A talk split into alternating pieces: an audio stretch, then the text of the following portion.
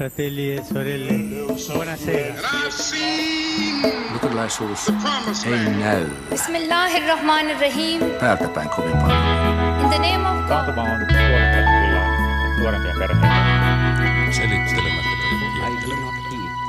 It is this unseen power Kuluva vuosi on vaalien supervuosi. Luvassa ovat niin eduskunta- kuin eurovaalit ja jossain vaiheessa eläteltiin toivoa, että syksyllä olisi järjestetty kolmannet vaalit, maakuntavaalit. Näiden lisäksi vaalitunnelmissa on oltu Porvoon hiippakunnassa. Hiippakunnan nykyinen piispa järjestyksessään seitsemäs Björn Wikström valittiin viime kesänä Åbo Akademiin teologisen etiikan ja uskonnon filosofian opettajan tehtävään ja Wikströmin uravaihdos merkitsi piispan vaalin järjestämistä. Ensimmäisellä kierroksella ehdolla oli neljä kandidaattia, mutta se ei vielä ratkaissut vaalia. Nyt on edessä toinen kierros kahden kandidaatin voimin. Millainen paimen ruotsinkielisten ja enemmistökieleltään ruotsinkielisten seurakuntien muodostamaan maantieteellisesti hajanaiseen hiippakuntaan on tarjolla? Horisontti ottaa selvää ehdokkaiden ajatusmaailmasta. Minä olen Ilona Turtola. Ja minä Anna Patronen.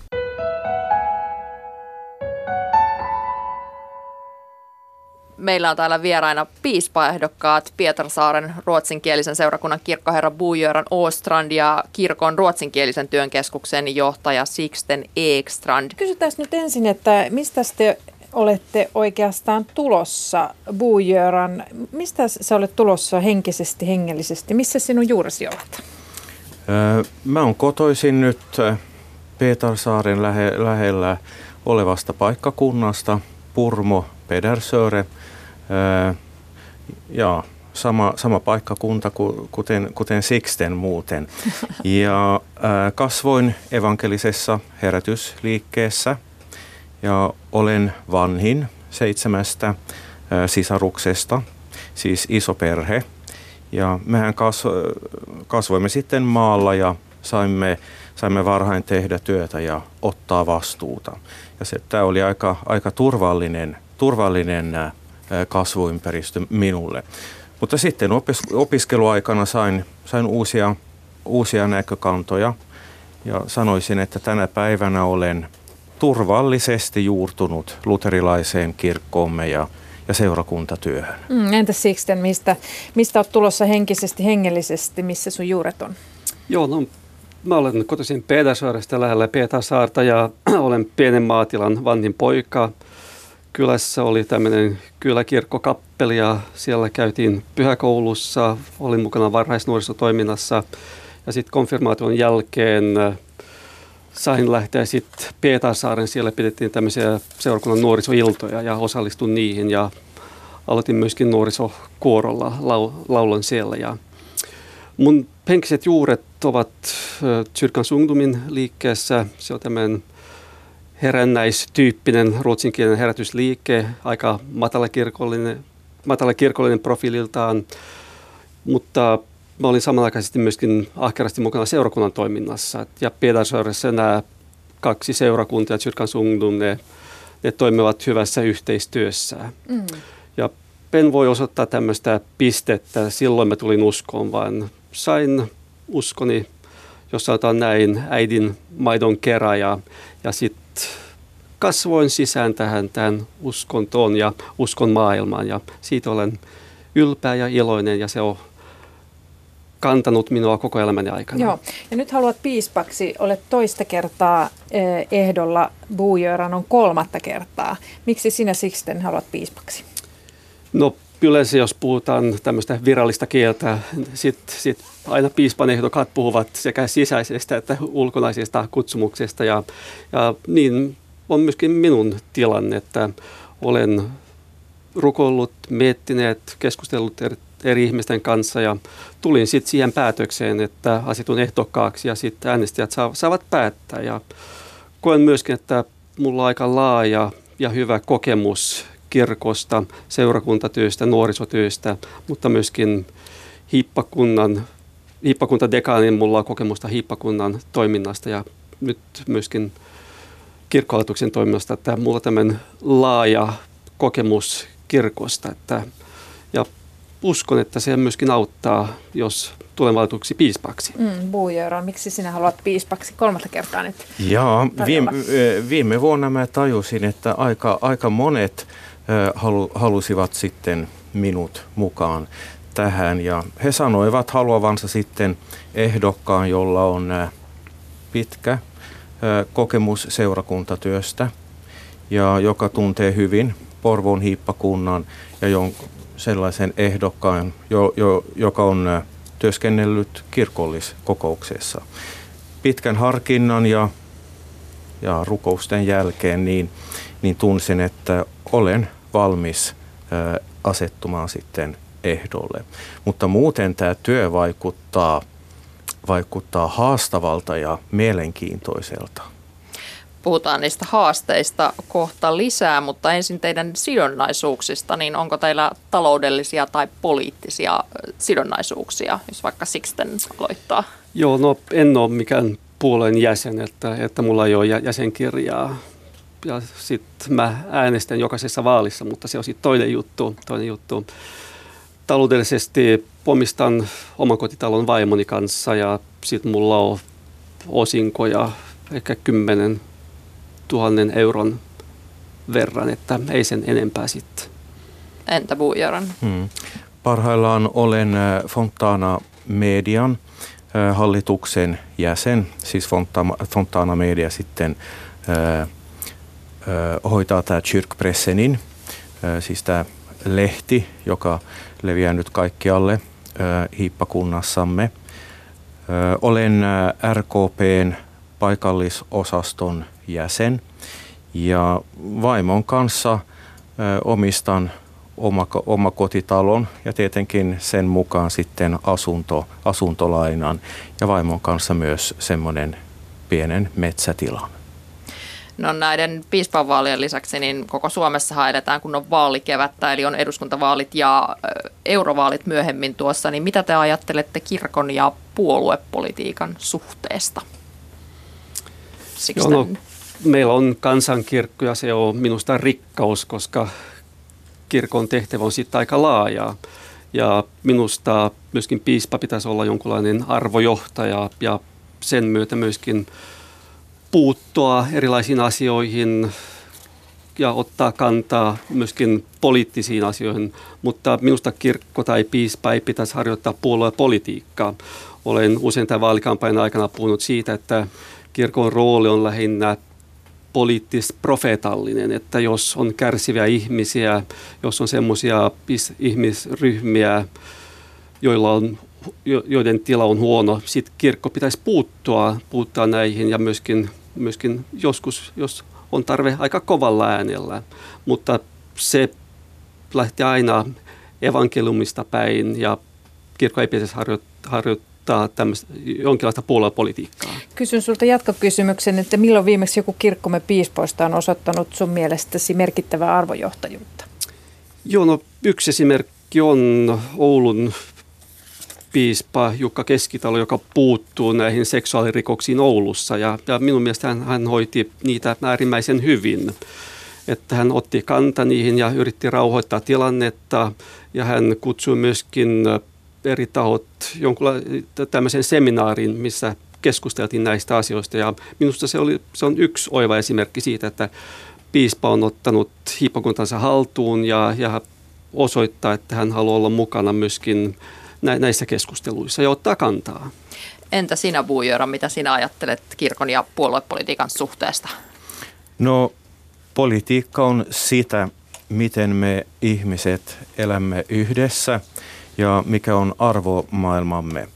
Ja koska kirkolla on varmat arvot, jotka perustuvat evankeliumiin, esimerkiksi kaikkien ihmisten samanarvoisuus, vastuumme toisistamme ja oikeudenmukaisuus, niin siksi kirkon ääni ö, tulee sitten kuulua yhteiskunnassamme. Ja näin tapahtuu esimerkiksi lausuntojen ja, ja jäsenten kautta. Mutta minusta kirkon, kirkon ei tule sitoutua määrättyyn puolueeseen esimerkiksi. Onko sinulla nimetä jotain piispoistamme, joka olisi osoittanut merkittävää arvojohtajuutta? Ö, mä, mä muistan sen päivä, kun mä istuin, istuin kirkolliskokouksessa ja kuulin meidän, meidän arkkipiispamme Kari Mäkistä, niin sitten mä huomasin, se oli siinä aikana, kun meillä oli tämä suuri, suuri maahanmuuttoaalto Suomessa, niin tuohon hän uskalsi sitten selvästi ottaa kantaa kaikkien ihmisten ihmisarvon arvon puolesta. Ja hän, hän kehotti meitä ää, näkemään ihmisen kärsimyksen ja, ja hädän. Ja minusta hän, hän teki tämän hyvällä, hyvällä tavalla ja muistutti meitä siitä, että yhteisöllisyys on meidän suurin, suurin voimavara. Ja tämä oli minusta erittäin, erittäin hyvin sanottu ja, ja hyvin pidetty puhe. Sixtenillä. Joo, jos puhutaan, puhutaan tämmöisestä arvojohtajuudesta, sitten meidän pitäisi varmasti myöskin muistaa, että tämmöistä arvojohtajuutta se harjoitellaan myöskin, se ei ole vain piispan tehtävä, se on myöskin paikallisseurakunnan tehtävä. Ja, ja kun Bujöran nyt mainitsi, että pakolaiskriisi, kun nämä pakolaiset tulivat kolme vuotta sitten, että minun mielestä melkein kaikki seurakunnat osoittivat myöskin tiettyä arvojohtajuutta, kun he ottivat nämä pakolaiset vastaan ja järjestivät eri tilaisuuksia. Jotkut saivat jopa yöpää kirkon tiloissa ja seurakuntakodeissa ja, ja usein unohdamme, että kirkko, kun puhutaan kirkosta, me emme puhumme vain piispoista ja piispojen lausunnoista, vaan myöskin paikallistasolla otetaan kantaa ja, ja, ja osoitetaan tämmöistä arvojohtajuutta monin tavoin. Mm. Joo, Joo, ja tässä mä sanoisin, että mä oon kyllä Sixtenin kanssa ihan samaa mieltä, että koska on, on, on erittäin, erittäin tärkeää, että kaikki nämä hyvät ja hienot sanat, että ne, ne, ne myös muuttuvat teoiksi. Mm. Ja, ja, ja näin tapahtuu ja on tapahtunut seura, seurakuntien tasolla. Mm. No Helsingin piispa Teemu Laajasalo tuomittiin maaliskuun alussa sakkorangaistukseen tuottamuksellisesta kirjanpitorikoksesta. Niin miten nuhteeton piispan tulee olla ollakseen uskottava? No, se on vaikea kysymys, mutta se on myöskin äärimmäisen tärkeä kysymys, koska piispa hän edustaa hiippakuntaa, hän edustaa kirkkoa tietyllä tavalla ja kyllä hän pitäisi elää niin kuin hän oppii myöskin.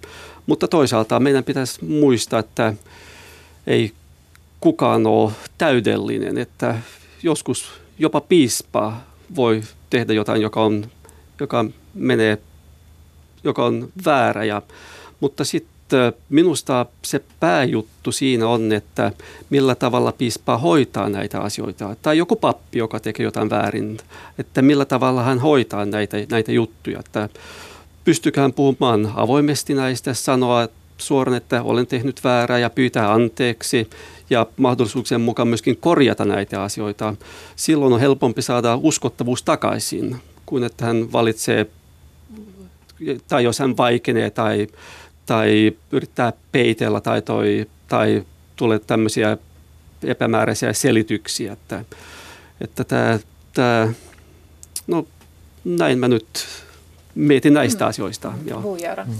Tuo oli aika, aika, aika hyvin ö, sanottu, kuten Sixten tässä, tässä sanoi. Ja minusta sen vielä, että, että ne samat, samat kriteerit, jotka, jotka pätevät ö, papin elämässä – niin nehän tietenkin pätevät myös piispan, piispan elämässä.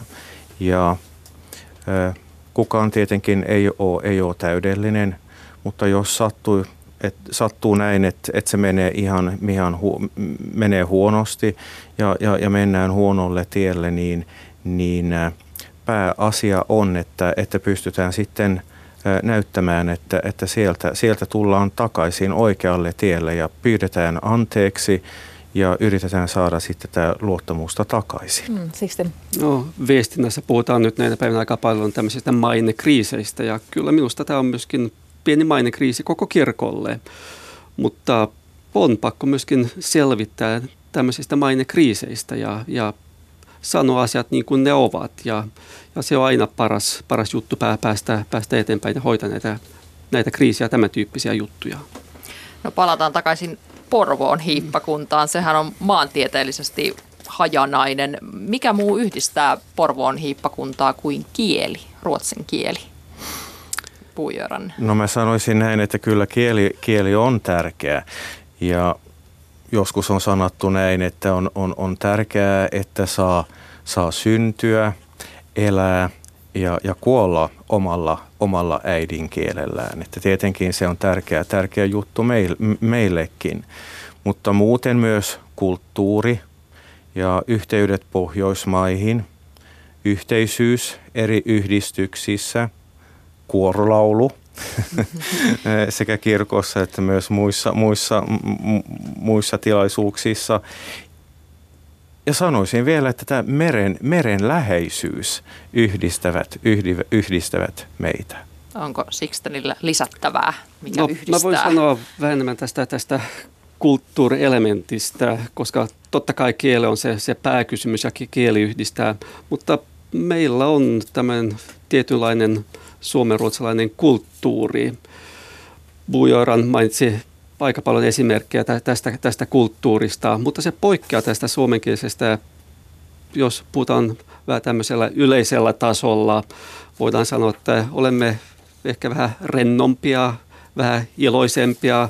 Mä olen usein keskustellut ö, suomalaisten ystävien kanssa esimerkiksi Jumalanpalveluselämästä. Ja hän sanoo, että on aina niin kiva tulla ruotsinkielisen Jumalan palvelukseen, koska siellä, siellä on rennompi meininki ja, ja ö, virsisävelmät ovat iloisempia ja niin poispäin. Ja tämä johtuu siitä, että meillä on nämä pohjoismaiset yhteydet ja, ja suhtaudun eri asioihin vähän eri tavalla.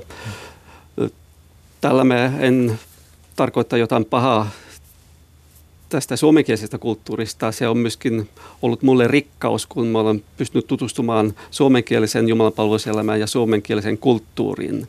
Teillä on paljon annettavaa myöskin meille, mutta, mutta me elämme tämä meidän omassa ankan lammassa ja, ja voidaan myöskin sanoa sillä tavalla, että Porvoon hiippakunta ja tämä, koko tämä suomen-ruotsalainen yhteisö, että se on tämmöinen kokeiluankan lamma, että siellä eletään yhdessä, vaikka olemme poliittisesti, eh, poliittisesti eri linjoilla. Helsinki poikkeaa aika paljon Pohjanmaalta ja, ja päinvastoin, mutta ja puhumattakaan siitä Ahvenanmaasta, mm. mutta viihdymme. Joo. No hei, Björn Wikström aloitti piispana vuonna 2009 ja useissa yhteyksissä hän kertoi jättävänsä piispan tehtävät kymmenen vuoden kuluttua ja nyt tämä itse asetettu määräaika on siis täynnä. Niin mitä te ajattelette, pitäisikö piispojen olla todella tämmöisiä pätkäpiispoja ja jos näin, niin kuinka pitkä toimikausi? No, no, no minusta, minusta tämä Björn, Björn Wikströmin päätös oli, oli erinomainen ja, ja myös sen, että hän, että, että hän uskalsi sen tehdä ja, ja sanoa sen ulos sillä tavalla, miten hän sitten, miten hän sitten teki. Ja mä ajattelin näin, että kyllä tämä piispan virka ilmeisesti näinä päivinä on, on, on aika vaativa. Paljon, paljon muuttuu, nopeata tahtia ja on kyllä hyvä antaa tilaa uusille näkemyksille. Ja minusta 10 vuotta, suurin piirtein 10-15 vuotta on, on, on, on hyvä aika. Ei, ei liian lyhyt, ei, ei, ei liian pitkä. Ja saamme sitten tulevaisuudessa nähdä, että, että se, seurataanko ne muut piispat Joo. tähän linjaan vai ei, vai, vai jääkö sitten tämä semmoinen yksittäistapaus? Sixten, mitä sä teet pätkäpiispuudesta? Joo, no piispan tehtävä on näinä päivinä äärimmäisen vaativaa. Ja se on muuttunut aika paljon myöskin viime vuosikymmenen aikana. Ja sen takia minusta olisi hyvä, jos kirkossa myöskin voidaan keskustella tästä asioista, että, että jos asetetaan joku, joku määräaika myöskin piispolle, onko se sitten viisi vuotta ja sitten voidaan tulla valituksi uudelleen toisen kauteen tai onko se kymmenen vuotta, siitä voidaan varmasti keskustella. Mm. Mutta tämä käytäntö on tämä käytäntö käytetään myöskin muualla, esimerkiksi metodistikirkossa ja adventtikirkossa. Siellä piispat istuvat, jos muistan oikein, kolme vuotta tai neljä vuotta. Ja, ja minusta kirkko voisi keskustella tästä. Tai sitten valitaan tämmöiset vanhemmat miehet ja naiset, kuten minä ja Björn, että, että, että oi eläkeikä, eläkeikä tulee vastaan niin, kyllä, niin nope, no, nopeasti, mm. että, että olemme tämmöisiä pätkäpiispoja. Näin no. siis, että luonto hoitaa. Luonto hoitaa, joo. joo. Okei, okay, no miten te, miten te eroatte siinä, eroatteko te siinä, millä linjoilla olette sen suhteen, että tulisiko homoparia vihkiä myös kirkossa? Että pitäisikö kirkon päivittää käsityksensä avioliitosta? Siksi Joo, no, tämä on iso kysymys kirkossa ja uusien tutkimustulosten mukaan? Tämä on myöskin asia, kysymys, joka polarisoituu kirkossa ja, ja meidän pitäisi päästä johonkin ratkaisuun. Ja olen nyt koko tämän vaalikampanjan aikana ja myöskin ennen sitä sanonut, että, että sopiva kompromissi on, että he, jotka haluavat vihkiä, saavat vihkiä, mutta he, jotka eivät halua, heitä ei pakotetaan vihkimiseen. Ja silloin olisi mahdollista saada aikaan semmoinen kompromissi, että, että kirkko pysyisi mahdollisimman ehjäänä ja, ja myöskin, että ne parit, jotka haluavat kirkollista vihkimistä ja kirkollista siunamista, he, he saavat semmoista. Mitäs Bujöran ajattelet tästä? Hmm. Minun kantani on, että olisi tärkeää, että, että samaa sukupuolta olevat parit saisivat kirkollisen vihkimisen. Ja sillä tavalla kirkko osoittaisi, että heidänkin liitto on samanarvoinen kuin miehen ja, ja, ja, ja naisen liitto. Ja en näe, että se homoseksuaalisuus, josta raamatussa puhutaan, olisi sama asia kuin nykypäivän tasa-arvoiset parisuhteet. Mutta papeille tietenkin sallittaisiin vapautta valita, jos he haluavat vihkiä tai, tai ei. Se olisi minusta hyvä käytän, käytännöllinen ratkaisu. Entä mitä mieltä olette siitä, pitäisikö seurakuntalaisten saada itse valita, että mihin seurakuntaan kuuluu? Siis henkilöseurakuntamalli. Siksi. Joo, no tästä on keskusteltu aika paljon ja myöskin kirkolliskokouksessa on, on käyty läpi tämä kysymys aika, aika moneen otteeseen. Ja, ja se on tämmöinen kaksipiippunen juttu, mutta minun mielestäni tämä pitäisi kyllä selvittää uudelleen ja yksi askel eteenpäin on, että esimerkiksi tämmöisessä isossa seurakuntayhtymässä kuin Helsingissä, missä on aika paljon seurakuntia, että, että siellä, seura, siellä nämä jäsenet saavat valita, että mihin seurakuntaan he haluavat kuulla, että mihin seurakuntaan he haluavat kuulua, koska me tiedämme kaikki, että, että on er, äärimmäisen vaikea, jos muutat yhdeltä kadulta toiseen katuun samassa korttelissa. Voit ehkä myöskin muuttua toiseen seurakuntaan ja minusta tämä systeemi ei toimi enää näinä päivinä. Että se on minusta yksi tämmöinen ensimmäinen askel kohti tämmöistä vapaampi käytäntö, että, että seurakunnan jäsenet, jäseni, seurakuntien jäsenillä on valinnan vapaus sitten. Joo. Entä mitä Bujoron ajattelet tästä? No minusta voisimme ainakin harkita, harkita tämän, mutta, mutta ihan askel askeleita, koska, koska tässä on niin, on, on niin monet asiat. E, esimerkiksi tämä koko tämä raho, seurakunnan rahoituspohja on, on, on mukana, että, että kannattaa kyllä kokeilla, mutta askel askeleelta ja, ja sitten seurataan. Mutta esimerkiksi ison yhtymän sisällä niin, niin, niin – olisi mielenkiintoista saada semmoinen, semmoinen pilotointia, että, että onnistuuko tämä, tämä vai ei. Mutta helppo juttu tämä ei ole. Entä onko kirkossa tilaa sellaisille messuyhteisöille, jossa nainen ei voi toimia pappina?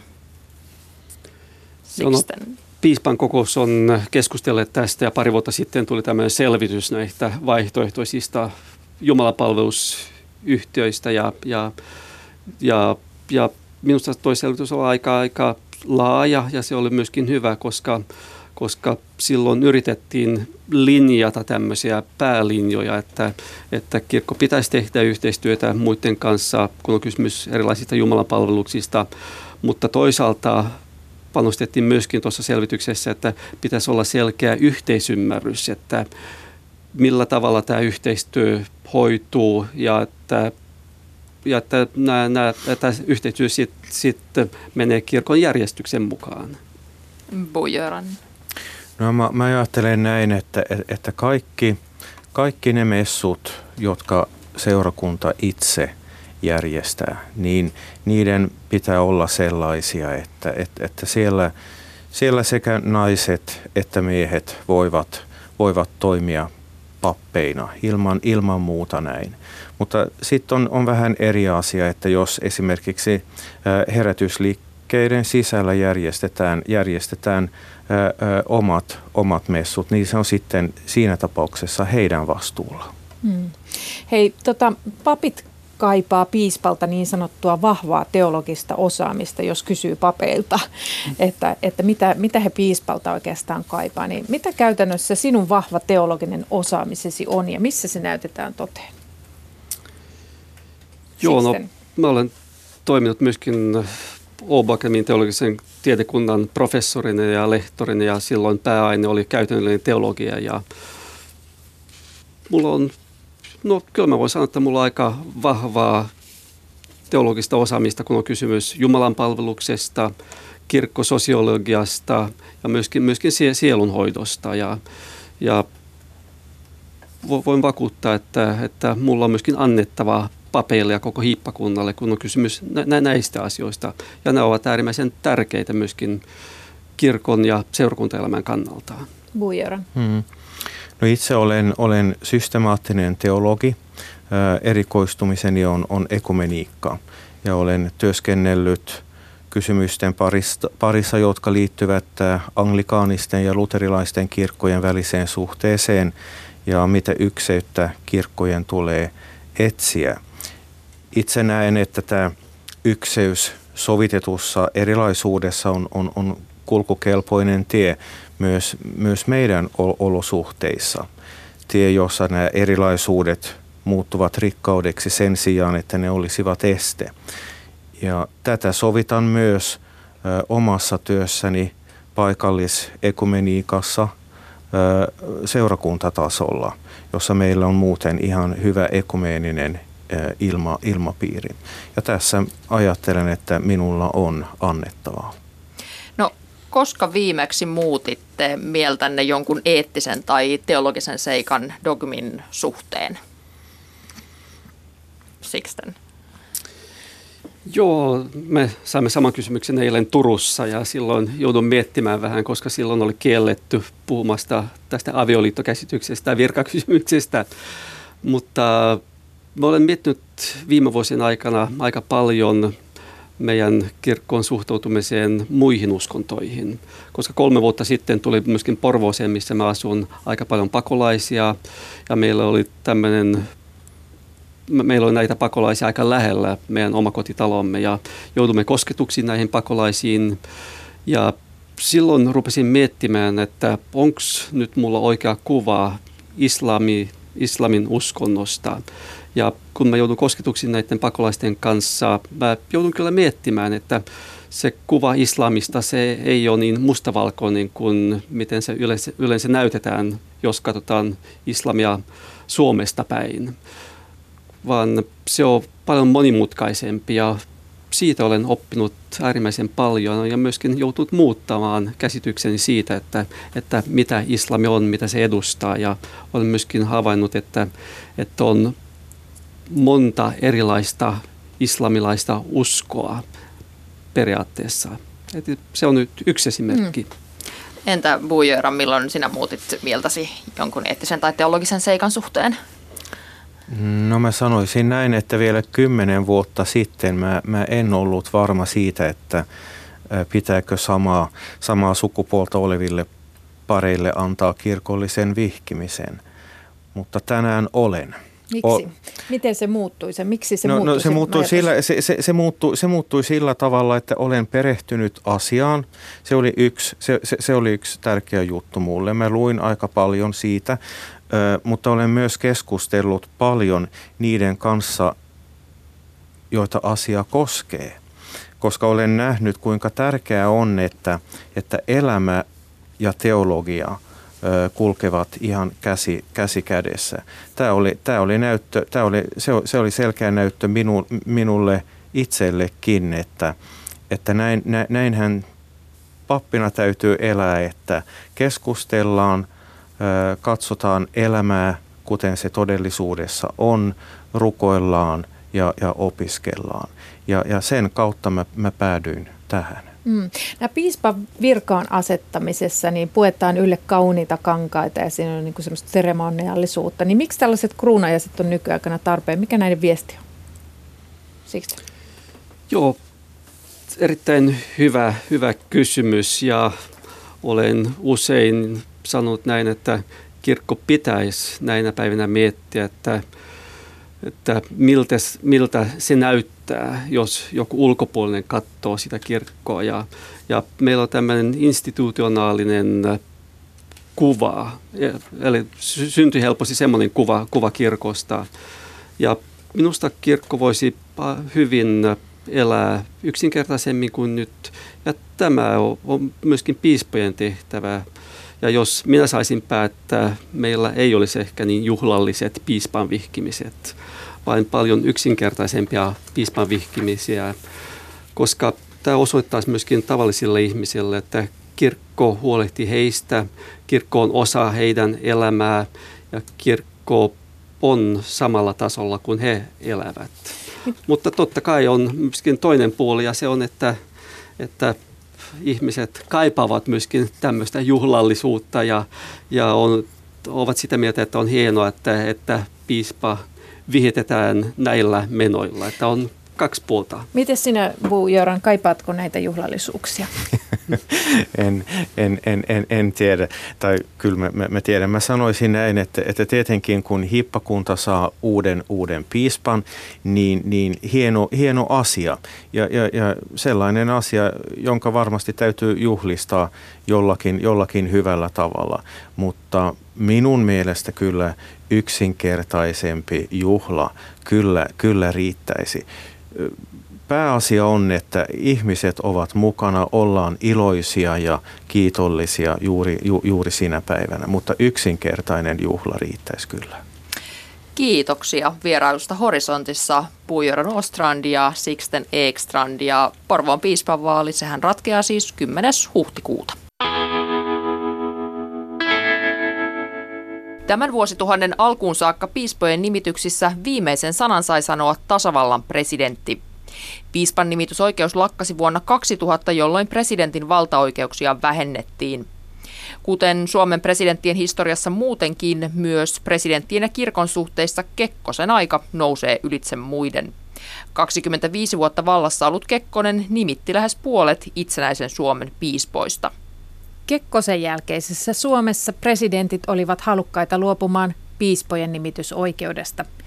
Presidenttien ja kirkon suhteita tutkineen dosentti Ville Jalovaaran mukaan kaiken kaikkiaan kuitenkin vain muutaman kerran presidentti nimitti piispaksi jonkun toisen kuin ensimmäiselle vaalisijalle asetetun. Meidän itsenäisyyden aikana on kuusi kertaa, jolloin presidentti tavallaan nimitti jonkun muun kuin eniten vaaleissa ääniä saaneen suurin osa nimityksistä tietenkin, niin kuin tästä tilastosta käy ilmi, niin meni ilman, että siinä presidentti muuta kuin sen tavallaan laittoi nimen paperiin ja muuta. Mitä näissä kuudessa kerrassa tapahtui? Yksi niistä taisi ainakin olla, että arkkipiispan nimitys ei mennyt ensimmäisellä vaalisijalla olleelle. Joo, 30-luvulla on tota semmoinen, semmoinen tapaus, kun tota, tuomiorovasti Kandoli jää, jää ekalta sieltä, sieltä tota, nimittämättä. Sitten tietysti viimeinen kerta on, on, on Kekkossa 70-luvun alussa Kuopion piispan vaalissa, että sen jälkeen se nimitysoikeus on ollut siellä pöytälaatikossa aina vähän semmoisena uhkana, mikä voi tulla esille, jos presidentti näin tahtoo. Minkä takia näissä kuudessa tapauksessa presidentti poikkesi järjestyksestä? Oliko vaan, että henkilö piispaksi ehdotettu ei miellyttänyt häntä vai mikä oli taustalla? No ne on kyllä hyvin erilaisia tota, tapauksia kaikki, että niissä niissä oli politiikkaa, niissä oli henkilösuhteita, niissä oli sellaista tunnetta, että ajateltiin, että joku on niin monta kertaa ollut jo tässä hilkulla, että nyt on ehkä sen ja sen aika. Miten kirkon piirissä suhtauduttiin tähän, jos presidentti poikkesi tästä nimitysjärjestyksestä? No kyllä se aiheutti aina semmoisen kohahduksen, että esimerkiksi 56 Lapualla, kun Olavi Karesia nimittämättä ja Eero Lehtinen pääsi piispaksi, niin kyllä siinä niin kuin kirkko, varsinkin herännyt, heränneet herätysliike, niin se, se kyllä kohahti siinä. Ja Kareessa uuden mahdollisuuden sitten 62 pääsi Kuopion piispaksi ja samoin tämä 70-luvun alun, alun tota, vaali, missä Kekkonen sitten jätti nimittämättä, niin kyllä siinä, kyllä siinä tavallaan semmoinen kohahdus kävi ja ihmettely siitä, että, että näinkö voi vielä 70-luvun alussa tapahtua Suomessa. Oliko tuossa kyse siitä, että presidentti halusi ikään kuin käyttää sitä valtaa, mikä hänelle oli suotu? No tavallaan se prosessi meni niin, että valtioneuvosto vaatiki se esityksen ja, ja, ja siinäkin oli niin kuin valtioneuvostossa äänestetty siitä asiasta ensin, mutta tietysti Kekkonen oli niin suvereeni vallankäyttäjä, että kyllä hallituksen jäsenet kysyivät etukäteen häneltä vähän, että mitä presidentti on mieltä. Mutta tietysti ei tämä sinänsä kummallinen asia ole. Ruotsissahan hallitus vielä paljon aktiivisemmin käytti tätä piispanimitysvaltaa ja nimitti, on nimittänyt muita henkilöitä kuin kirkon tavallaan sinne eniten äänestämiä. Kekkonen tosiaan nimitti Suomen itsenäisyyden ajan piispoista lähes puolet, eli hänellä on ollut sanansa sanottavana. No kyllä, se, hän, hän, oli, hän on presidenttinä ollut meidän itsenäisyyden ajasta neljäsosan ja siinä vahva vallankäyttö ja vahvat valtaoikeudet ja käytti niitä, niitä sitten ihan sinne. Ja kirkko oli semmoinen yksi poliittisen toiminnan foorumi hänellä, että hän oli kautta tällainen poliittinen henkilö, että ei voi sanoa monta asiaa, mitä hän olisi ilman politiikkaa tavallaan niin käsitellyt, että ihmissuhteet ja kaikki oli hänelle vain politiikkaa oikeastaan. Miten kirkko ja politiikka Kekkosella sekoittuivat?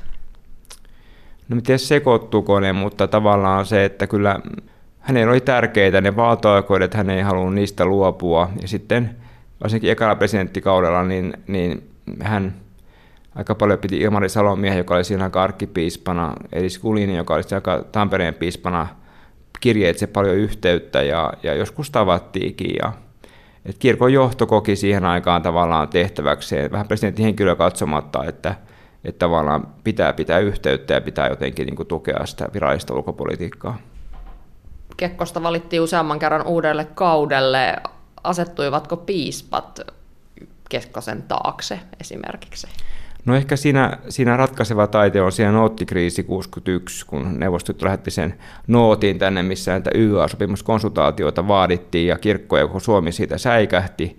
Eli sen jälkeen on sitten kyllä nähtävissä semmoisia kirjeitä ja vähän julkisiakin kannanottoja, että Kekkonen olisi hyvä valita ja nämä muut ehdokkaat voisi ymmärtää oman paikkansa ja ehkä se väistyäkin siinä. Mutta... Kekkoseen ja piispoihin liittyen kerrot kirjassasi myös pienen anekdootin, että piispa pyrkii puuttumaan tai vaikuttamaan Kekkosen avioliiton ulkopuoliseen suhteeseen. Joo, kyllä jo. Elis Kulin 61 vuonna, kun laittaa muutaman kirjeen yhteen ja on tehnyt tarkkaa arkistotyötä, niin on, on päätynyt siihen johtopäätökseen, että et Kulin tosiaan koitti Kekkosta tässä, tässä vähän ohjaistaa, että olisi parempi parempi toimia niin kuin, että olla vain yhden ihmisen kanssa kerrallaan, mutta se, ei se sitten nämä Kekkosen luottomies Kalle Kaihari Tampereelta sai sitten Kulinin tavallaan niin kuin takaisin siihen ruotuun, että hän ei sitten sitä asiaa julkisuudessa alkanut niin kuin penkomaan. No Kekkosen pitkän aikakauden jälkeen tuli sitten Mauno Koivisto. Mikä oli hänen suhteensa kirkkoon? No se on jännä. Hän, hän on tavallaan niin kuin kotitausta, vapaakirkollinen. Hän on selvästi hyvin uskonnollinen henkilö monella tavalla, tuntee raamattuja ja muuta, mutta hänellä oli tämmöinen aktiivinen agenda tavallaan haastaa julkisuudessa kirkkoa koko ajan enemmän kuin kukaan muu meidän presidenteistä, että hän, hän halusi kirkon ja valtion suhteita etäännyttää, pispanimitysvallan pois, tuomiokapitulit pois valtion virastoista, asioita, mitä on toteutunut sitten mutta Koivisto olisi halunnut ne toteuttaa silloin ja hän julkisuudessa ja yksityisesti otti koko ajan näitä asioita esille ja se oli vähän kirkon johdolle ehkä kiusallista. Miten Koivisto perusteli tätä? No hän näki, että ne on niinku semmoisia vähän menneisyyden jäänteitä ja, ja valtio ei tavallaan tarvitse. Onko samoja perusteita, mitä 90-luvulla käytettiin lopulta niin kuin näiden muutosten tekemiseen, mutta, mutta hän niin kuin hän koki jotenkin, se myös varmaan vaikutti se hänen SDP-tausta siinä vähän, että, että haluttiin kirkkoa ja valtiota etäännyttää, mutta sinänsä ei mitään hirveän dramaattista, sillä kirkko sitten myöhemmin hänen seuraajansa aikana sitten itse oikeastaan toteutti ne asiat, mitä, mitä hän ehdotti suurimmaksi osaksi seuraaja, eli Martti Ahtisaari tosiaan tuli sitten, sitten seuraavaksi. No hän otti Jumalan siunauksen toivottamisen takaisin niihin puheisiin, niin kuin ehkä, ehkä muistetaan, ja se on tietysti varmasti piispoille mieluisaa kuultavaa, mutta kyllä se hänen, niin kuin, hän on sitten siinä 90-luvun lopussa ihan se ratkaiseva, hän ottaa Hesarissa kantaa, että nyt kirkon olisi kerta kaikkiaan aika tämä piispanimitys-asia hoitaa itse, niin luulen, että se on semmoinen viimeinen niin kuin, työntö tavallaan siihen, että sitten kirjoituskokous saa ne tarvittavat äänet kasaan ja sen muutoksen sitten tehtyä. Eli kyllähän hän oli tässä myös tavallaan niin kuin rohkaisemassa kirkkoa seisomaan omilla jaloillaan. Koivisto ja Ahtisaari olivat todellakin viimeiset presidentit, joilla tämä piispan nimitysoikeus vielä oli. Miten he toimivat piispan nimityksissä? Olivatko he vain ikään kuin kumileimasimia? No ei ole, ei ole tietysti jäänyt mitään jälkiä siitä, että olisit pohtineet toisia ratkaisuja. Ahtisaari kyllä kertoi mulle, kun haastelin häntä viime, viime vuosi sitten keväällä, että hänellä on muistikuva, että ihan näissä viimeisissä nimityksissä niin häneen olisi niin kuin oltu yhteydessä ja toivottu, että hän nimittäisi jonkun muun, joka on saanut eniten ääniä. Että ihan, ihan hirveän tarkkaan ei sitä siellä muistanut, mutta tämä on hyvin todennäköistä ja mä myös vähän muualta sain samanlaista viitettä, että kyllä ihmiset on koittaneet vaikeut, vaikuttaa niin omien suosikkiensa hyväksi. Vuonna 2000 alkoi sitten Tarja Halosen kausi ja silloin tosiaan presidentin valtaoikeuksia oli vähennetty. Halosesta aina muistetaan sanoa se, että hän ei kuulunut kirkkoon, niin, niin millainen vaikutus tällä oli Halosen ja kirkon suhteisiin? No kyllähän siinä oli, Halonen varmaan niin kuin yritti parhaansa siinä, niin kuin hän mulle kertoi, niin hän, hän oli tavallaan, niin kuin, hän teki parhaansa hoitaakseen asiat. Hän oli, hän oli paljon korrektiin pystyvämpi kirkolle kuin Koivisto, ja, ja hän oli paljon kirkkotilaisuuksissa, mutta, mutta hän ajatteli, että kun on instituution edustaja, niin hän ei voi niin kuin, presidenttinä ollessaan tavallaan liittyä kirkkoon, mutta hän liittyi sitten hyvin pian sen, sen presidenttikauden päättymisen jälkeen, että tämä oli selvästi asia, mikä häntä painoi ja hän koki usein loukkaavana sen, kun häntä saatettiin ateistiksi tai muuta nimittäin jossain mediassa, kun hän sanoi, että hän nimenomaan ei ole sitä. Että tota, mutta politiikka on aika kovaa välillä tasavallan presidenttinä Halonen aktiivisesti vaikutti moniin nimityksiin. Tätä piispan nimitysoikeutta hänellä ei enää kuitenkaan ollut, niin miten hän siihen suhtautui? No hän totesi siitä, kun me keskusteltiin tästä vuosi sitten, niin että, että hän olisi sitä aktiivisesti voinut käyttää, jos se olisi ollut se nimitysvalta, että hän, hän, hän, hän, hän, hän niin käytti muutenkin näitä korkeat virkamiehen nimittäessä sitä valtaa, saattoi nimittää jonkun vastoin valtioneuvoston yksimielistä kantaa, eli mä luulen, että jos hänellä olisi se ollut, niin hän itsekin tämän ihan suoraan siinä tote, totesi, kun me keskusteltiin, että hän olisi varmaan sitä valtaa käyttänyt ja sieltä olisi voinut sitten joku, joku vaikka kolmaita vai sieltä päätyä vaikka joku nainen piispaksi tai mitä vaan, mutta että hän olisi, sitä, hän olisi tuskin jättänyt sitä vaan pöytälaatikkoon.